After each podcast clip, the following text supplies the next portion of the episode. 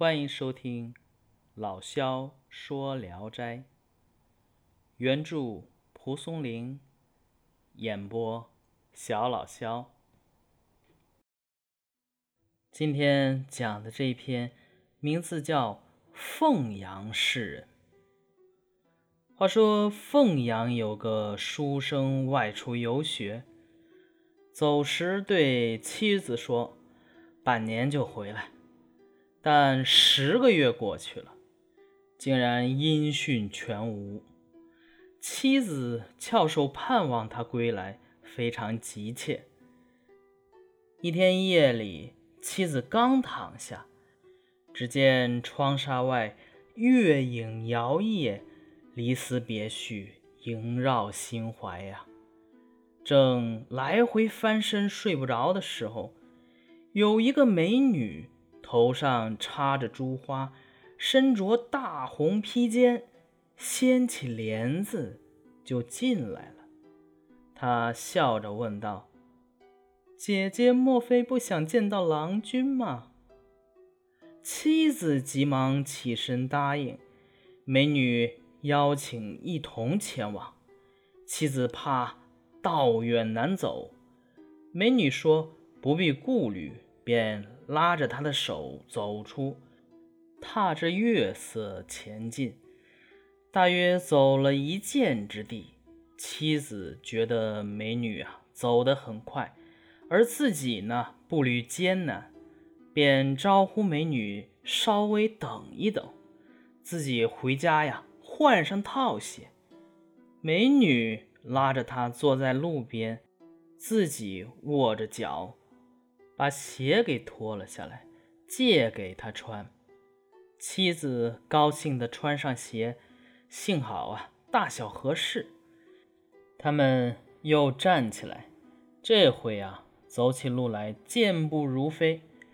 过了一段时间，俩人正走着呢，就看见书生骑着白骡子过来。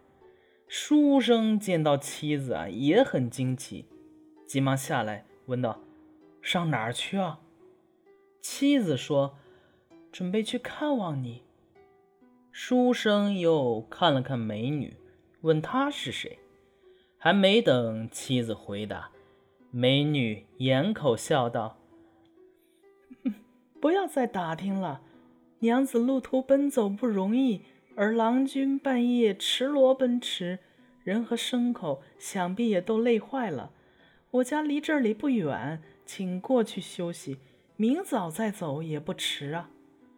只见几步之外有个村庄，于是大家一同前往。进了院子，美女唤醒已经入睡的丫鬟，起身伺候客人，说道：“今夜月色皎洁明亮，不必再点烛火，大家可以在小台石床上坐坐。”书生把骡子拴在房檐前的柱子上，然后坐了下来。美女对妻子说：“鞋不太合脚，姐姐途中一定很累了吧？回家就有坐骑了，请把鞋还给我吧。”妻子连声道谢，把鞋还给美女。不一会儿，酒菜点心已经摆好。美女一边斟酒，一边说：“夫妻久别，今夕团圆，薄酒一杯，以表祝贺。”书生也执酒杯酬报。主人与客人谈笑风生，是你来我往，不分彼此。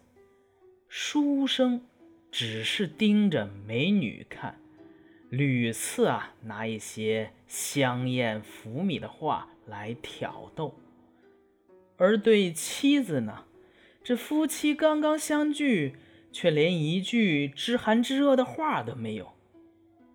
那美女呢，也是眉目传情，说着妖言淫语，诱惑着男子。妻子只是默默坐着，装呆装傻。时间长了，二人呢，渐渐喝醉了酒。言语更加的亲昵放肆，美女又拿出大酒杯劝客，书生以醉酒推辞，美女更加苦劝不止。书生笑着说：“呃，你给我唱个小曲儿，我就饮。”美女并不推辞，马上用牙拨拨弄琴弦，歌唱起来。这个歌词呢是。黄昏谢得残妆罢，窗外西风冷透纱。听娇声一阵一阵细雨下，何处与人闲磕牙？望穿秋水不见还家，潸潸泪似麻。又是想他，又是恨他，手中拿着红绣鞋儿沾鬼挂。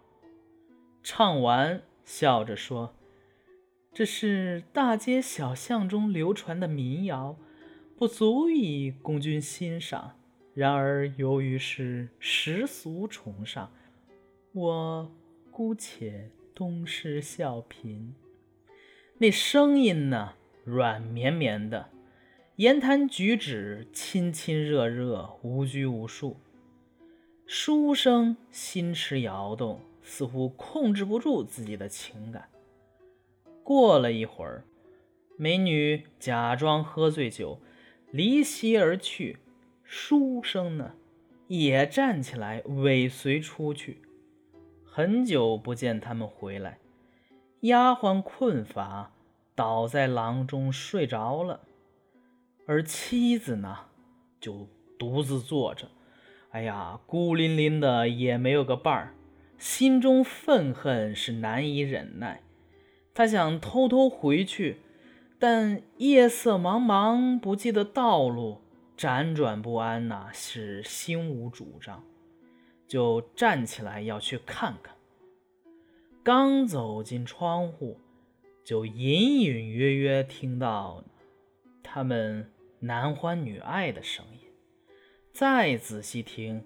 还听到丈夫把平时啊跟自己那些亲昵的情状全都告诉了美女。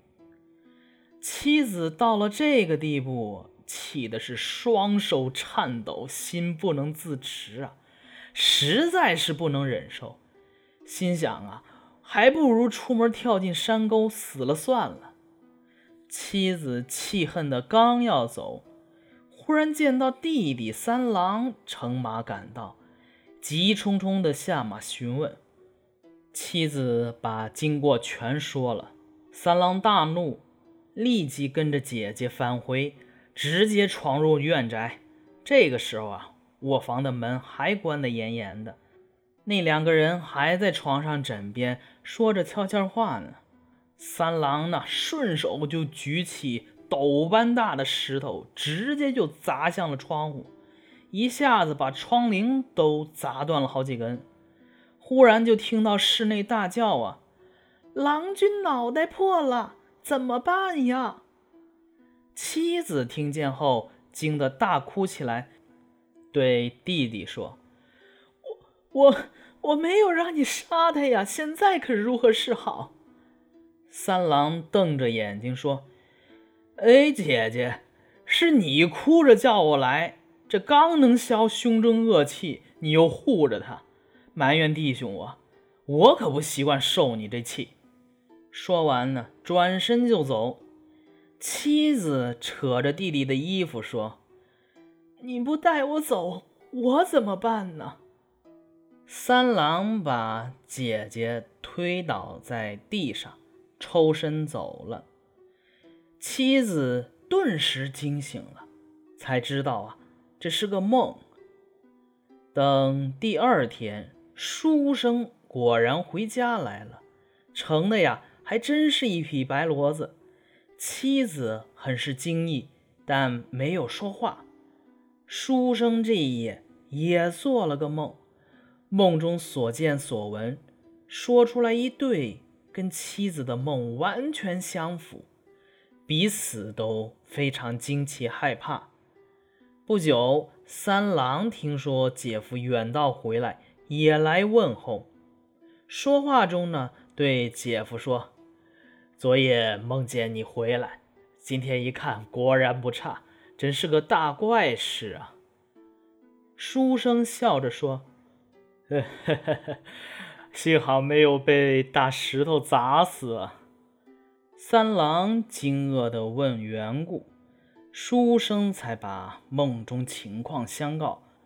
三郎更是惊异，原来这一夜，三郎也梦见姐姐哭诉，愤怒地投了石块。三个人的梦完全相符，就是不知道这个美女到底是什么人。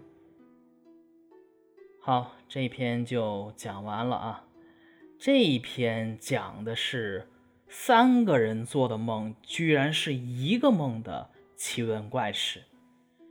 呃，鲁迅在《中国小说史略》青之拟晋唐小说及其支流这一篇中指出，《聊斋志异》书中事迹亦颇有从唐人传奇转化而出者。